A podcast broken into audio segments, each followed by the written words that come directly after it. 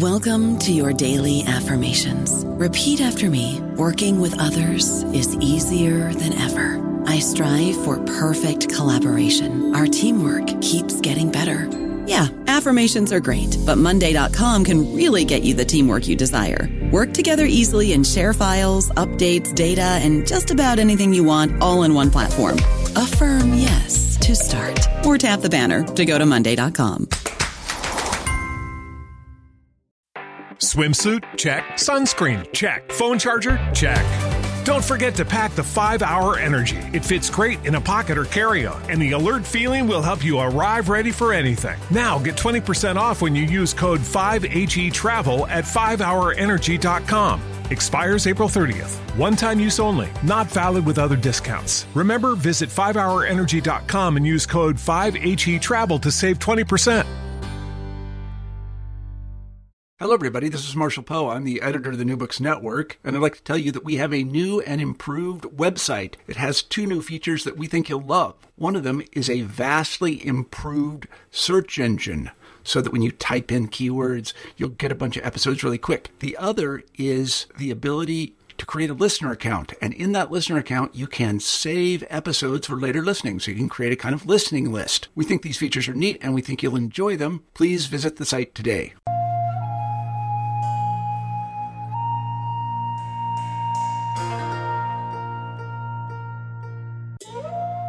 Everybody, and welcome back to New Books in Buddhist Studies, a podcast channel on the New Books Network. I'm Olivia Porter, one of the hosts of the channel.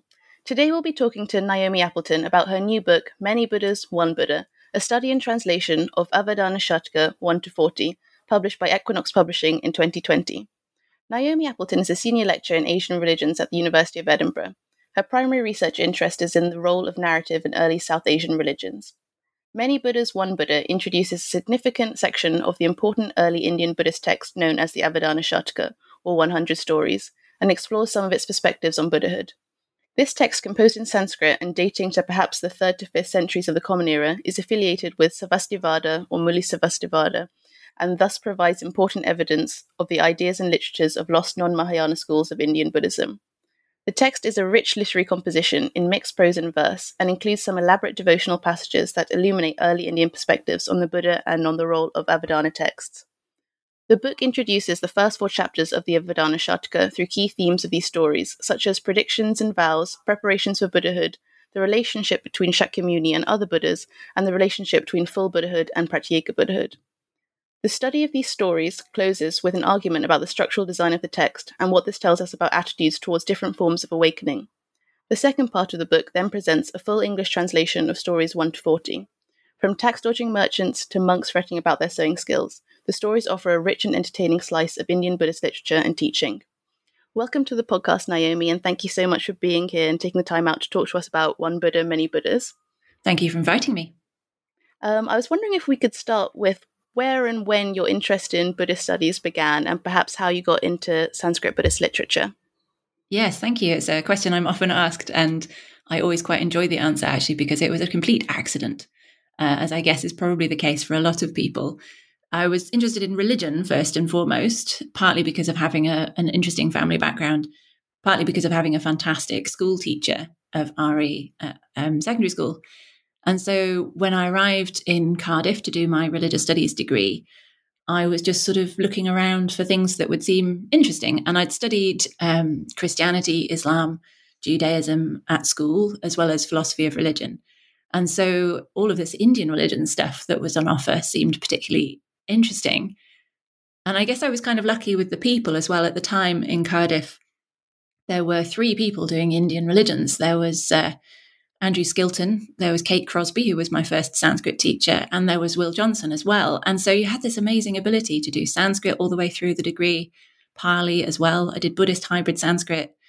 And that all kind of uh, just took my fancy from the beginning. I, I took, I signed up for Sanskrit in first year because, well, it sounded kind of weird and fun. And actually, partly because I have an older brother who is somewhat brilliant at languages, and I always assumed I couldn't do languages. And he'd done a bit of Sanskrit in his own linguistics degree. And I just thought, well, if he can do it, maybe I should give it a try. And I loved it. we started learning a lot of Indian stories because uh, we were using the Killingley primers, which are just full of stories about uh, animals and so on, and just got totally, totally hooked through that. So it was a really strange confluence of different influences. And uh, once I got hooked on Buddhist narrative, I, I guess I've never really looked back. And definitely key to it was fantastic teachers, uh, but also an awful lot of luck and circumstance, really. Okay, so your interest in Buddhist uh, Sanskrit literature started from your undergraduate degree and then into your PhD? That's right. So I did a, a master's first. I actually started writing on a particular Jataka story, a, a past life story of the Buddha, for my undergraduate dissertation. I remember not being quite sure what to do for my undergraduate dissertation. And I, I went into Andrew Skilton's office and he, he handed me three pages of photocopied Devanagari and said, go and read that and then come back and talk to me about it. And it was a story from the Karandavyuha Sutra. And uh, it was about a flying horse saving some merchants who'd been shipwrecked on an island of demonesses. And I ended up studying that for my undergraduate dissertation. And I, I found there was so much more than I could cover in an undergraduate dissertation that I ended up doing a research master's as well, an MPhil the following year on the same topic, really. Uh, and by that point, I just couldn't I couldn't give it up. I wanted to carry on, so that led me on to the PhD and uh, and beyond. Oh wow! So it's all been kind of a continuation of events that have happened, and it's all seemed to work out nicely. Um, and what was it that led yes. you to write Many Buddhas, One Buddha? Well, unusually, actually, for for books, um, generally for projects, for me, it, it was a little bit unplanned. So I started working on the Avadana Shataka because of the Jatakas, first of all. So one of my core research interests is the ways in which Jatakas function. And I'd got quite interested in how these two chapters in this text contain these stories of the past lives of the Buddha, but seem to be doing something very different with them to how they're used in other places that I was more familiar with, including the Pali tradition.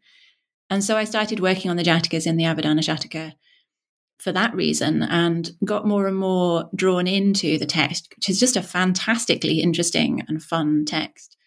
And so I ended up teaming up with a group of other scholars to work more on the text more broadly. And because of that, I started working on the Pratyeka Buddhas chapter.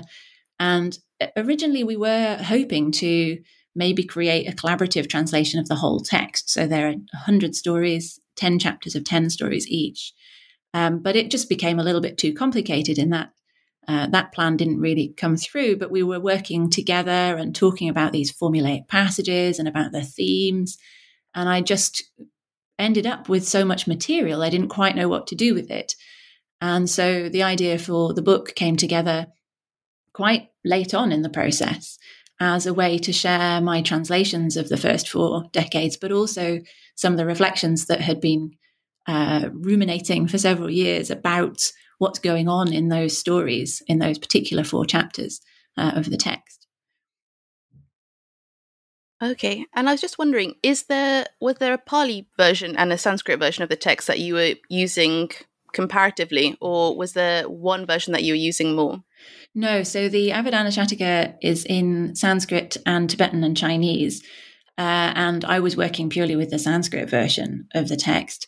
Some of the stories have some resonances with other stories in other Sanskrit texts and indeed in Pali texts. But actually, what was quite interesting to me was the fact that it was offering a very different vision of the point of karmic stories and the point of stories of past lives to the Pali collection. So my doctoral work was all on the Pali uh, understanding of the Jataka genre and how the Theravada tradition built up certain ideas about Buddhahood and about the path to Buddhahood and about the role of, of Jataka stories in teaching and in exploring ideas of uh, ethics and uh, and of paths.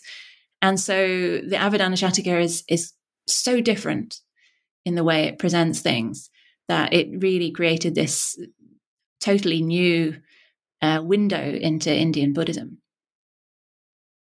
Well, that sounds really interesting. I wonder if we should maybe talk a little bit about what Avadana, what Avadana literature is, um, just in case people aren't aware.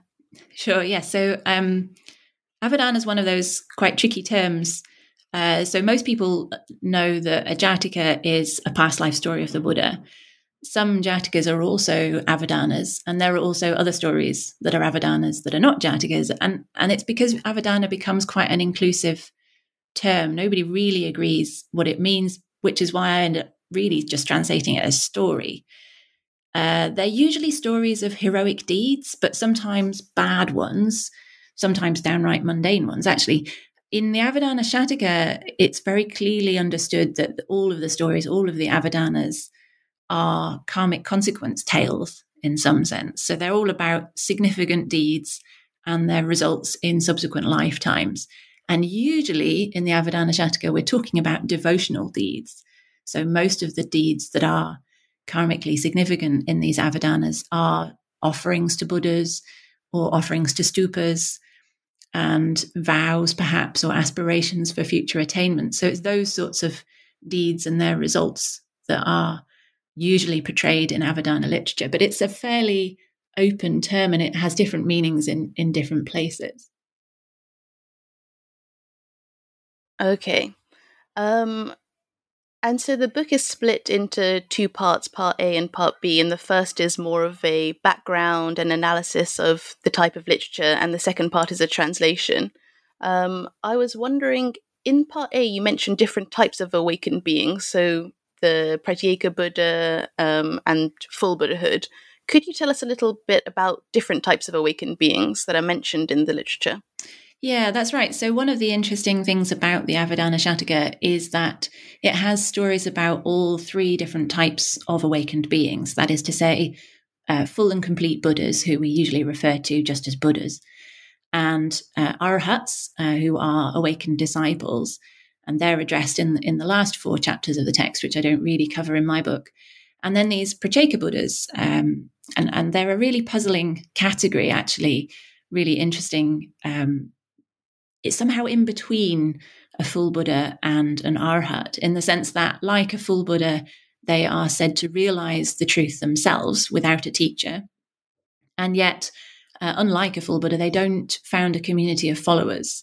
So they can teach. They do teach in some contexts. We see that they have the ability to help others achieve attainments as well. But they're usually portrayed as being quite solitary. And in fact, the usual translation of Pratyeka Buddha is solitary Buddha.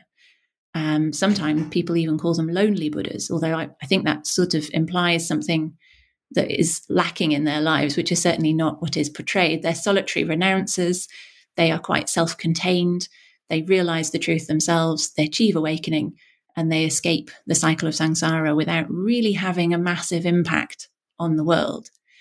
And I actually kind of find them intriguing partly because they they sort of challenge the idea of the centrality of the Buddha, um, or indeed Buddhas, full Buddhas as a category. And of course, we talk about the Buddha as Shakyamuni Buddha or Gautama Buddha, the, the one sometimes we call him the historical Buddha, the one who we think lived in the fifth century BCE. But very early on, the Buddhist community had an idea that he was just one of a lineage, that there were past Buddhas and there will be future Buddhas, and that these Buddhas provide this unique opportunity. They found a community of followers, they make available the teaching to others. And and then in between these times of Buddhism, there are these odd little characters, these little Pratyeka Buddhas who just realize the truth as if by magic and then uh, disappear off into nirvana and that's that. And it just seems to me to be a really puzzling and intriguing category. They do i think uh, often have associations in the literature with encountering something really shocking. So often a, a, realization of impermanence. So seeing a withered leaf, for example, or one of the stories in the Avadana Shataka, we find somebody who uh, magically uh, every time he walks around, lotuses spring up on his footsteps. And uh, there's a sort of explanation as to this in the story, but uh, he's a prince and he's invited out into the city to decorate the city for a festival because he has this amazing ability to decorate it with lotuses. But as the sun touches the lotuses, they wither and die. And he immediately thinks, oh, that's just like the body. And he realizes awakening there and then and becomes a Pratyeka Buddhist just straight away. And so it's this very direct, uh, experiential form of awakening that Pratyeka Buddhas are usually achieving. And the other intriguing thing about them actually is that they are present in Jain narrative as well. So it's not a category that only exists in Buddhism. So they're, they're potentially challenging to full Buddhas because they have this ability to achieve awakening independently. And they can also, in fact, offer some support to others to achieve awakening too. So they're a very un- unexpected uh, find in this sort of little uh, typology of types of awakening that we find in early Buddhism. I, I prefer to translate them as independent Buddhas. I don't think solitary is really necessarily a description of them, apart from anything else. They often travel around in groups of 500 in the narrative, which is hardly solitary. But it's their independence that I think really defines them and makes them quite tricky for some narrative compilers and, and storytellers to, to make sense of. Well, that's really interesting. There's a kind of different um, definition and aspect to these Pratyeka Buddhas that maybe lots of mass audience aren't, audiences aren't used to. Um, what type of audience are these stories aimed at? Oh, that's a great question. And we don't really know. Uh, there's a close relationship between Avadana literature and the Vinaya, particularly the Mula Sarvastivada Vinaya, which is just full of stories. And the uh, Avadana Shataka is, is part of a group of Avadana texts that seem to be affiliated to the Mula Sarvastivada or, or the Sarvastivada, including the Divyavadana, um, which has also been made available in translation relatively recently, thanks to the work of Andy Rotman. It's hard to know, though, whether the audience for the stories was monastic or lay or perhaps a mixture. And we don't really have evidence as to how they would have been used or accessed either. So certainly they're chock full of formulaic passages. And I do think that is indicative of oral use. I think these were stories meant to be recited and perhaps even in some sense performed. There are, there are certain passages that are very visual as well and quite devotional. In fact, the stories in general are, are pretty uh, focused heavily on glorifying the Buddha and how awesome the Buddha is and, and how amazing he looks and the amazing miracles that he can do. So there is a sense that they might have been part of a devotional practice. My favorite passage of, of all the repeated passages is the Buddha's smile, which is not unique to the Avadana Shataka, actually. We find it in other texts as well, but it's particularly commonly found in these stories in the Avadana Shataka, and it's associated with the Buddha's ability to predict future achievements. So, what happens is something, some kind of event takes place, some sort of circumstances unfold, and then the Buddha smiles, and rays of light emanate from his mouth and they travel to the hell realm, realms and they emit an image of the Buddha who inspires faith in the hell beings that enables them to immediately be reborn in better circumstances. And then these rays of light also travel up to the heaven realms and they shout out impermanent, suffering, not self, uh, so that the gods can be sort of stunned out of their basking in enjoyments and realize the true nature of, of experience for them as well. And then these rays of light um, reassemble and re enter the Buddha's body. And the point at which they re enter the body determines what prediction he's going to make uh, as to the person's future rebirth state or future attainment of awakening. And this passage is repeated again and again and again. And it's really, really long and it's very visual. And I do get the sense that this would have been part of a visualization practice that this was about imagining these rays of light pervading the cosmos. And I, I don't think it's the sort of text that would have been read uh, or, or, or accessed alone. Perhaps also uh, suggestions of it being a communal text, uh, perhaps hinged in devotional practice. But this is all, to a certain extent, this is all speculation. It's very, very hard to say for sure. We don't really have enough evidence for how these sorts of texts were used the imagery is so nice and really illuminating. And I think in your translation, you really capture some of that. It's very nice to read. Thank um, you.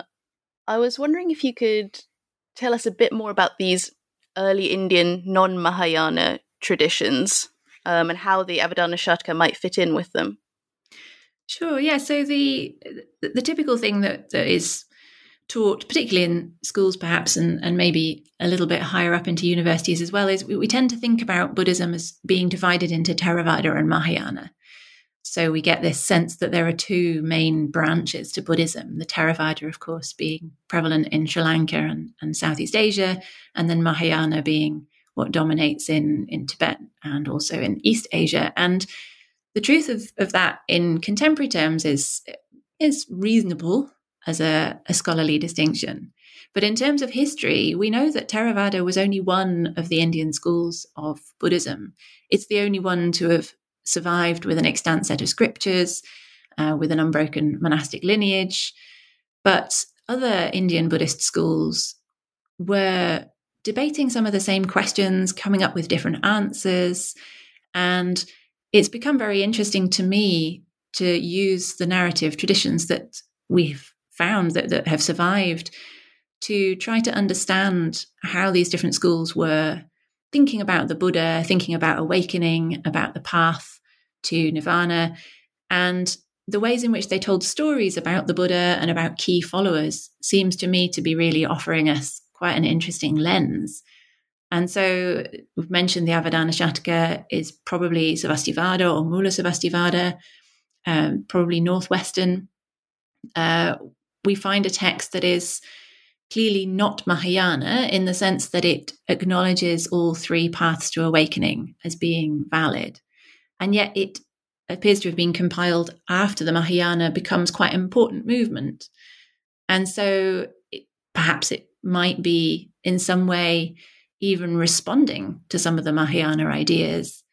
Or at the very least, it's evidence that all these different Buddhist communities were grappling with the same questions uh, about the nature of the Buddha, about how the Buddha relates to other awakened beings, about how the most recent Buddha, about how Shakyamuni Buddha relates to other Buddhas of the past and of the present.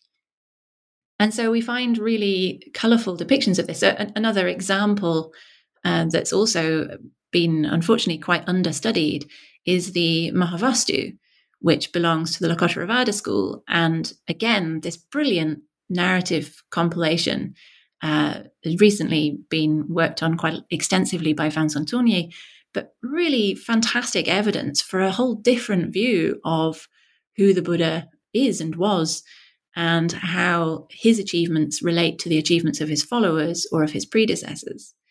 So I think there's so much more we don't know about Indian Buddhism and about how these different early schools departed from one another and related to one another and if we think about Buddhism as divided just into Theravada and Mahayana, we miss a whole part of the, the, the puzzle there. So the, the Buddha of the Avadana Shataka is this amazingly supramundane figure. He's, I've already mentioned his miraculous smile, but he's constantly doing miracles. He's constantly predicting people to achievements. Uh, he's explaining people's past karma. He's converting people. He's really quite a different Buddha to the Buddha you would meet in, say, the Pali Jatakas. And yet somehow we take sometimes Pali literature as being representative of some uh, coherent early Indian view of the Buddha and of Buddhahood. Whereas actually, of course, Pali literature is only one perspective. It's, it's a Theravada school perspective. And there are lots of different views out there and lots of different literatures worthy of study. I don't know about you, but I'm very busy and I don't have a lot of time to cook. That's why I subscribe to Factor. Eating better is easy with Factor's delicious, ready to eat meals. Every fresh, never frozen meal is chef crafted, dietitian approved, and ready to go in just two minutes. You'll have over 35 different options to choose from every week, including Calorie Smart, Protein Plus, and Keto. These are two minute meals. Factor meals are ready to eat and heat, so there's no prepping, cooking, or cleanup needed. They're flexible for your schedule Get as much or as little as you need by choosing your meals every week. Factor is the perfect solution if you're looking for fast, premium options with no cooking required. Sign up and save. We've done the math, and this is important. Factor is less expensive than takeout, and every meal is dietitian approved to be nutritious and delicious. Head to factormeals.com slash NBN50 and use code NBN50 to get 50% off. That's code NBN50 at factormeals.com slash NBN50 to get 50% off. Definitely, it sounds like more research needs to be done in this area. Um, I've got a question. What do you think are the main differences between this type of Buddhist Sanskrit literature when there are alternative versions in Pali? Are there any like thematic differences that you can observe um, when you compare the two types of texts that cover the same sort of story? That's an interesting question. And I think you'd have to think about it on a case by case basis. So there aren't generally whole texts, whole narrative texts that are available in Sanskrit and Pali parallel. So we do have, of course, the, the sutta texts uh, with parallels that we have largely thanks to Chinese translations. Um, but when it comes to the narrative collections, each school seems to have taken a different sort of approach. And this might be because these traditions were very much oral traditions. And so they were perhaps a little bit more associated with a fluid storytelling tradition and less fixed, not fixed in the same way as the memorized sutta texts, for example. So what we find is this massive collection of Jataka stories in Pali, for example, nearly 550 stories. And then we find much smaller texts in other Indian schools, sometimes just of Jatakas, sometimes more broadly of narrative literature, such as in the Mahavastu I've already mentioned, and in the Avadana Shataka. Uh, we find Jataka malas, so, so garland uh, collections of Jatakas in quite high Sanskrit, and stories, individual stories you can often see that there are parallels in the Pali collection, but they'll be told quite differently. And there's no consistent pattern, as far as I've been able to ascertain yet, in how those differences play out. There are a couple of tendencies, though. So, for example, Pali, the Pali Jataka collection is quite um, reluctant to tell stories about bodily sacrifice of the Bodhisattva, whereas Sanskrit narrative traditions are chock full of stories of the Bodhisattva chopping off his head and pulling out his eyes and cutting off his flesh and feeding himself to the insects and all these sorts of things. And and they, that there's a sort of relishing of these bodily sacrifice stories in some of these Sanskrit traditions that we just don't really find in the, the Pali Jataka collection. Although, interestingly enough, some of the same stories do then circulate in Southeast Asia as part of what we refer to as the Panyasa Jataka traditions, uh, which is a, a non-classical Jataka uh, tradition. So th- there's it's a really complicated network, and we very rarely have direct parallel texts to be working with. It's more about thinking about related clusters of stories and the sorts of choices that people are making about how they tell that story in the different contexts in which they're they're working. Great. Um, I was wondering if you could talk a little bit about what your favorite story was when you were writing um, One Buddha, Many Buddhas. I have too many favorites. That's my problem. Um, I, I, just love this text. I, I, I can't quite get over how brilliant the stories are in this text. Um, okay, let's try and pick one.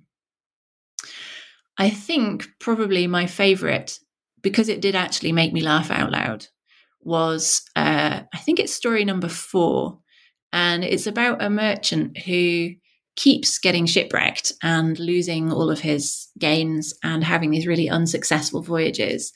And then he hears that there's this Buddha, and he thinks, okay, if uh, I'm successful in my next voyage, I will give half of my gains to the Buddha.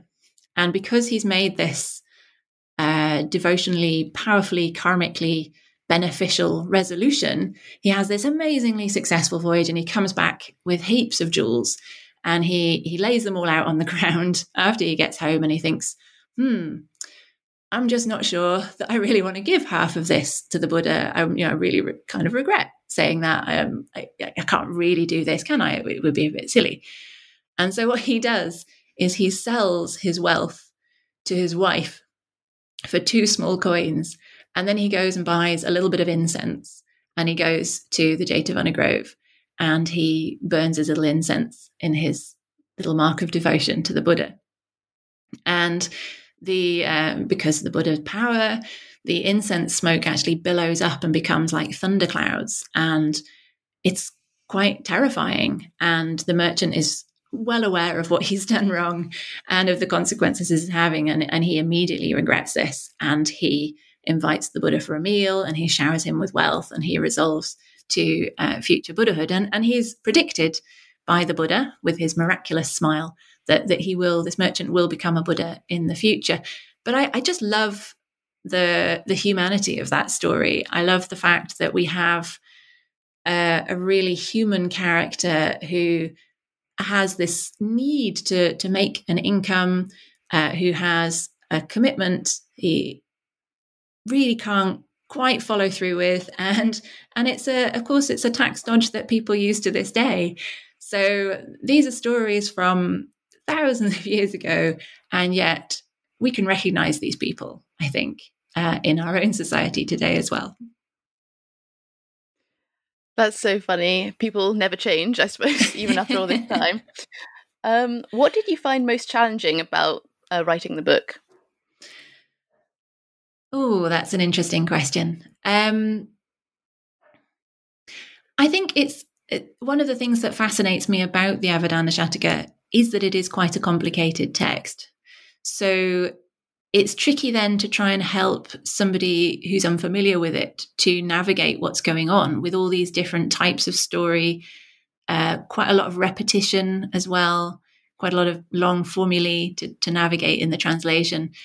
And then trying to communicate what might be being uh, sought in this complex structure of interweaving stories and time frames. And, and that became quite a challenge when I was writing the, the introduction. In, in terms of the translation, the challenges were largely around these formulaic passages. It, in some ways, it's not that difficult a text. It's also it's available in a fairly decent Sanskrit edition. The the real tricky thing is how do you translate a text that is full of repeated formulae? And earlier translators, it's never been translated in, in full in English, but there's a French translation. And uh, the translator just basically put all of the, the repeated passages in an appendix and then had cross references in the text. And, and that was quite unsatisfactory in, in that you kind of lose the characteristics of the text and, and this idea of oral recitation practice that I, I mentioned earlier. And so I think I was very conscious that I wanted to keep the formulae, but at the same time, it's a huge challenge to balance because a modern reader isn't going to be gr- grouping together and then chanting the text. They're going to want to sit and, and read it. And then if they're constantly meeting these quite complex lists of qualities of the Buddha, for example, or um, you know ways in which uh, the the perfect raising of a child is is explained, or uh, you know all sorts of different formulae about wealth, you know de- describing a wealthy householder, for example. It can get quite challenging for the reader. So, and then of course, every time you make a a change to a phrase, you're having to check that you've made that same change in in all the different formulae occurrences and so on so it it was a very mind bending experience working on the translation and, and, no doubt there are still some uh, some real inadequacies with it but i hope at least it's it's made this material available in a way that it just hasn't been and and it, disappointingly the case that this sanskrit edition's been available for 100 years or so and there's been no real attempt to make this translation, make this text available in translation for a wider audience, even though it's such a rich text to, to dip in and experience.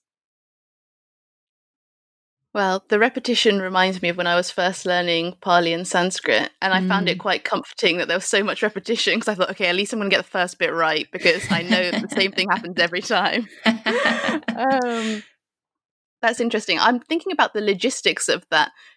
I mean, we're using like multiple monitors to kind of keep tabs on what was going on. It sounds very hard.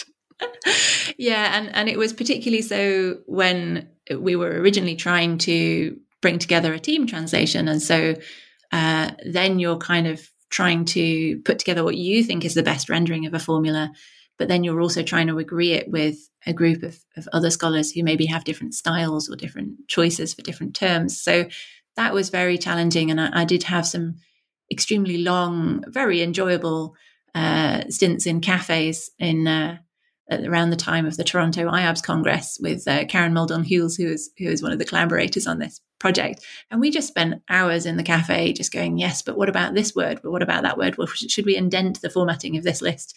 And would it be clearer if we did this? And could we do that? And and it's it is very mind-boggling style of, of, of Sanskrit. But on the other hand, once you've made those decisions, as you say, it's very repetitious. So then you just you can reproduce those decisions in in story after story. And and then when you start when you start reading your translation of a passage for the 10th time in a row and you realize it's still feeling clunky you know you've got to revisit it uh, and and deal with it uh, properly. So yeah challenging but a really interesting process. And i, I did really enjoy working with the, these other scholars as well. So it was also justin fifield and, and andy rotman and David Fiordalis. And they all had very different, equally valuable ways of translating these passages. And, and Andy had encountered many of them in his Divyavadana translations already. So we had a really interesting and rich dialogue. And I still don't know, to be honest, to this day, how much of my translation is really my translation in this book. Uh, a lot of it came out of these discussions and these debates and agreements. So it's very heavily influenced by that process. Okay. Um, so is it Buddhist hybrid Sanskrit? Is that the style of Sanskrit that you are working with? It's not very hybrid, no. Uh, it's, it's not really in that realm. I mean, the Mahavastu would be a better example of, of a Buddhist hybrid text. Avadana Shataka is, is pretty straightforward Sanskrit, to be honest. It's more the the style of the composition and and these very lengthy formulaic uh, passages that that make it more tricky. Um, but it's not so much around individual choices. Although uh, always with translating Sanskrit Buddhist texts, it's always handy to have a Pali dictionary by your hand and uh, an, an Edgerton uh, Buddhist hybrid Sanskrit dictionary to hand as well. But it, it, in general, no, it's it's not really it's not hybrid enough. I would say to count. Oh, okay.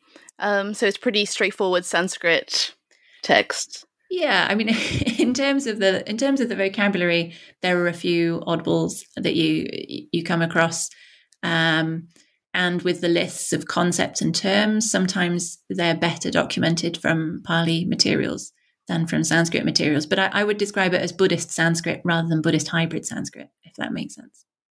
Okay, yeah.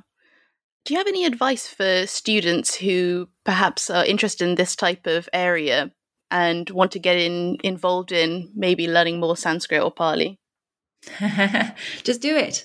Uh, yeah, I think there's there's so much rich literature, and one of the problems is that the better known texts get restudied and restudied and restudied, and then sometimes the lesser known texts just stay in obscurity. And I think the real task there is is to find a good supervisor, perhaps who can guide those initial explorations, who can maybe point you to something that would be an interesting uh, text to investigate. But there's certainly plenty to be done. Uh, obviously, having some language training is really helpful in that. And then it's that challenge of of trying to work out what it is exactly that you're interested in. You know, what what, what is it that you're that, that really gets your passion? Is it that you really want to be like me? You really want to be looking at stories. You're really interested in big themes like karma and rebirth, like Buddhahood. or is it something else that's that's really intriguing you? Are you interested in monastic uh, regulations, for example, or in the history of some of these uh, sutta materials or poetry? Is it poetry that really gets you going? And I think trying to understand your own interests by just reading really widely can be very important. And then having some guidance from a, a good supervisor or, or mentors, scholars in the field to start thinking about where you could make a contribution. Definitely. And are there any particular texts that haven't been translated before that you've got your eye on that you want to um, do some research on? I um I always see my translation work as as a tool that I use in order to study a text. I never set out to do a translation. I translate things in order to be able to understand them myself, to to relate to them. You do you read a text differently when you read it in in an original language, and even if there's a good translation available, actually, which is the case for some texts. So I haven't really got my eye on uh, anything else. I'm still hoping that the rest of the Avadana Shataka will reach print in translation uh, in the coming years. There's certainly moves in that direction. Um, the Divyavadana I've mentioned was one that's really only very recently become available in in good translation, uh, and that was another one that's been around for ages in a, a pretty decent Sanskrit edition. So those those to me are the ones that have been most interesting. But I think there's there's always going to be a role for reading uh, more widely and, and meeting new texts, and I'm sure I will encounter others as well as my research progresses.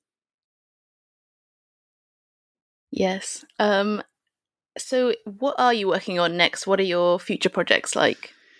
So, I suppose there are two strands to what I'm doing next. Um, so, one is an ongoing project, really, I guess, throughout my whole career, which is I'm still trying to understand the Jataka genre across different Indian contexts. So, uh, thinking not just about text, actually, but also art and also the interface with non Buddhist literature, which is another interest of mine. I'm, I'm really intrigued by the ways in which Buddhist narrative relates to the wider Indian narrative literature. Uh, and I've been working on a, a, database thanks to some funding from the Leverhulme Trust. And that has already started, that's already launched the Jataka database. And that has a certain number of Jatakas, I think around 700 or thereabouts uh, in texts, and then a, a far smaller number from some of the early artistic sites. And alongside expanding that, I'm, I'm also gathering material for probably for a book eventually, thinking about Jatakas across these different Indian Buddhist contexts. But in, in some ways, that's going to have to go on hold a little bit at the moment because I'm just about to begin a new AHRC funded project with Chris Jones, uh, which has actually come very much out of the the One Buddha, Many Buddhas book, in that it's exploring uh, that, that interest in how the Buddha relates to other awakened Buddhas, other awakened beings, and and and other Buddhas. So very much Buddhology in that narrow sense of the term.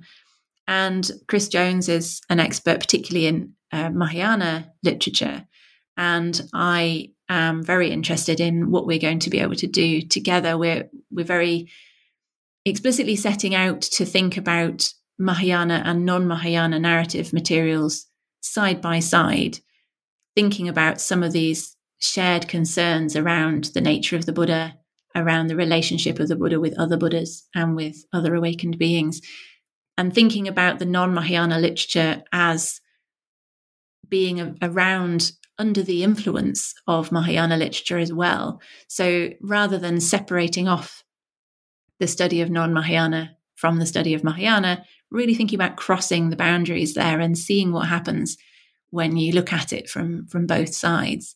So that will be a really fun project. Actually, I'm really looking forward to getting stuck in to that. And it's still very much narrative literature, still very much early Indian. We're looking really at the first half of the first millennium CE.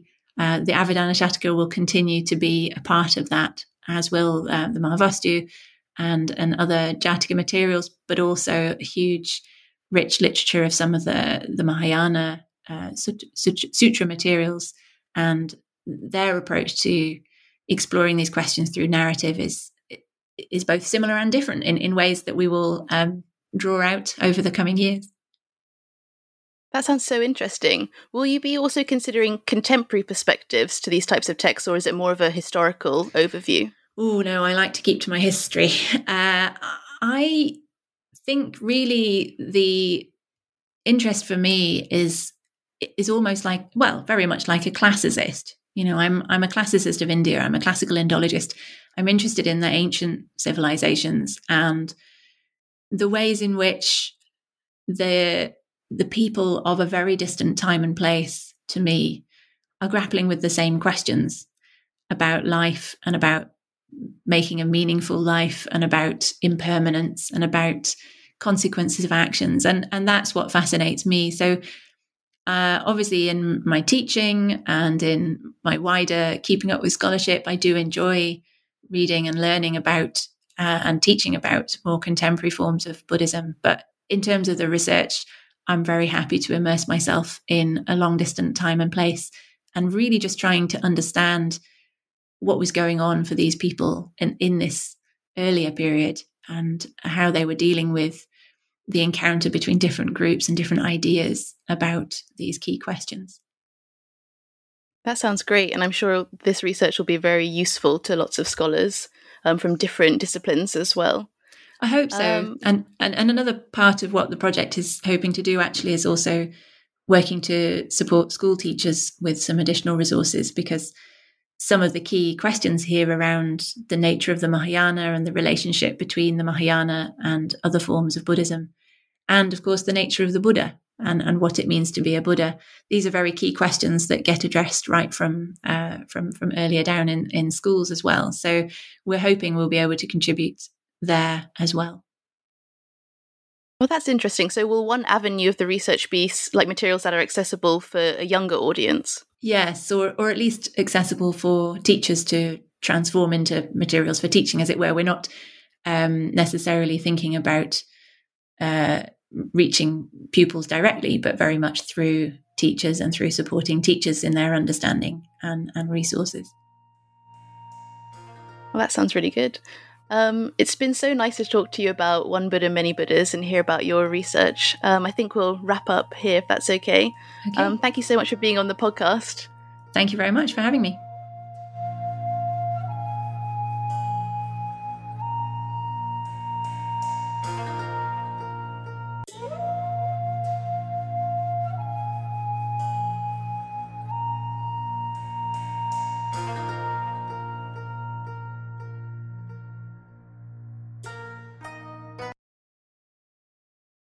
Judy was boring. Hello. Then Judy discovered ChumbaCasino.com. It's my little escape. Now Judy's the life of the party. Oh, baby, mama's bringing home the bacon. Whoa, take it easy, Judy.